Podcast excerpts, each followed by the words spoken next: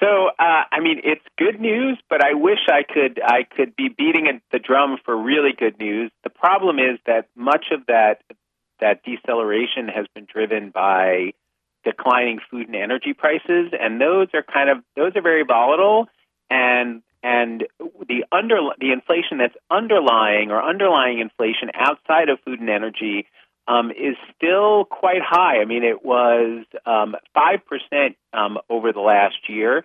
You're seeing some slowing, but much less slowing than we've seen in those headline numbers. And the problem is when that decline in food and energy prices goes away, we're going to be stuck with you know higher inflation than the three percent headline number. And um, while I think it's coming down, it's not coming down fast enough for me, or I think for the Fed, and which is why that they're going to move to raise rates again at the end of this month. When you say not fast enough for you or the Fed, you're saying if it doesn't come down quick enough, we'll go into a recession? Uh, so what it means is that the Fed is going to continue to raise rates, and at least one more time, we'll see what the data brings. Um, but if it doesn't continue to come down enough, um, then the Fed is going to continue to have to raise rates, and um, I ultimately do think we're going to end up in a recession as a result of the rate hikes that we're seeing, and that we'd expect to see at least one more, maybe two. Um, but uh, but I think that's uh, likely to occur um, at the end of this year, early next, and that's because of those rate hikes that we've seen.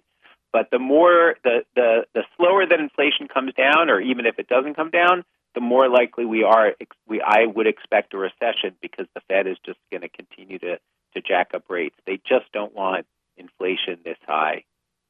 And when you say a recession, are we talking something significant or technically a recession where the GDP shrinks a little bit over a period of time? So, um, so that's a very good question. So the the official that t- people talk about a two quarters of decline in GDP as a recession. We actually saw that in the first half of last year, um, and it was not a recession because the job market continued to be gangbusters. There are factors that kind of can drive volatility, inflation, like I was talking about volatility in in sorry volatility in GDP, like I was talking about volatility inflation, that don't necessarily mean a recession. But when I'm talking about a recession, is I'm talking about something where you are going to see GDP go down, but you're also going to see job losses, um, and then losses, you know, declines in, in people's spending, declines in people's income. I think it's going to be mild. That is my expectation because households still have a lot of cash on hand because of savings from COVID. Um, the job market has been super strong, and that that those incomes will keep people healthy um, or keep people spending. But uh, but I do think that we're in for a mild recession. Hopefully, just mild. We were talking about uh, the interest rates and the Fed having to raise interest rates uh, to uh, to battle inflation. I'm reading that the Federal Reserve has a two percent target for inflation. That's what they want to have us see. So you think it would take one, maybe two more interest rate hikes for us to see that? So the problem is that um, it, that it's it, that there's what we call long and variable lags between when you see the rate hikes and when you see the impact on the economy. So um, I think the Fed is saying, you know, we're expecting two percent next year, the year after. Uh, I would say probably closer to the year after um, because the process just takes time. Um, but uh, but it is because of those rate hikes, and it is because of just general slowing in the economy. I mean, we're you know, there we we had this huge bump as a result of COVID. We had all this this excess money that we, you know, people hadn't gone on vacation, and so they went on vacation, and now we're seeing some slowing in that activity, although it's still strong. And so all of that is is going to lead to lower inflationary pressures. We're seeing, you know, things loosening up on the auto supply chains, chip supply chains. Again, that is all going to lead to lessening inflation. Um, but it's it takes time, and I think that's what you know. The the Fed is not going to they're they're going to stop long before we get to two percent inflation. The question is, are they going to stop before we get to a recession? And I just don't think that's likely. Speaking with Gerald Cohen, he's a chief economist at the Kenan Institute of Private Enterprise over here at UNC. Uh, I'm kind of curious. I've, I've been wondering this is that we've it's taken a little while for us to build up. The Fed keeps on increasing, you know, slightly here, slightly there over a long period of time. How quick is it going to be for us to take this all back and for the Fed to drop interest rates?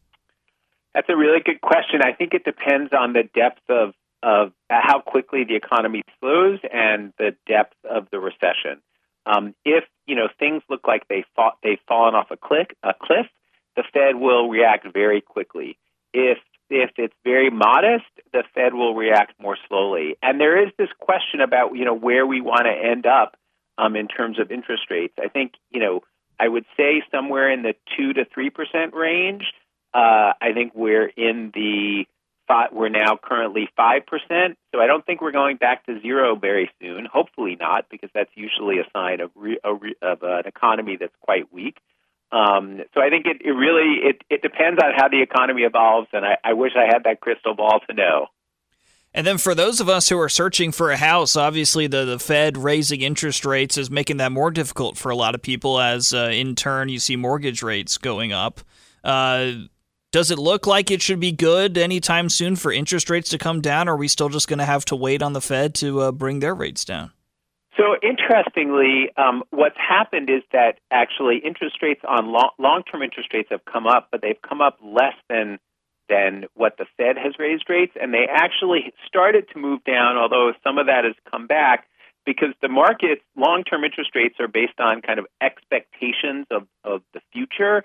And so the markets are saying that the Fed is not going to end up sitting at 5%.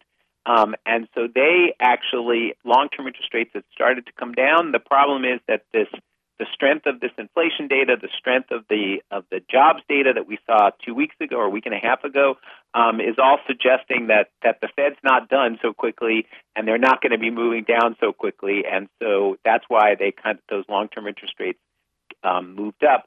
When it's clear that the economy has, is slowing and that inflation is really heading down the way you know if, if the way I've described, um, then I would expect long-term interest rates to go down. So they'll move sooner than the Fed moves, um, but it's probably going to take a little bit longer.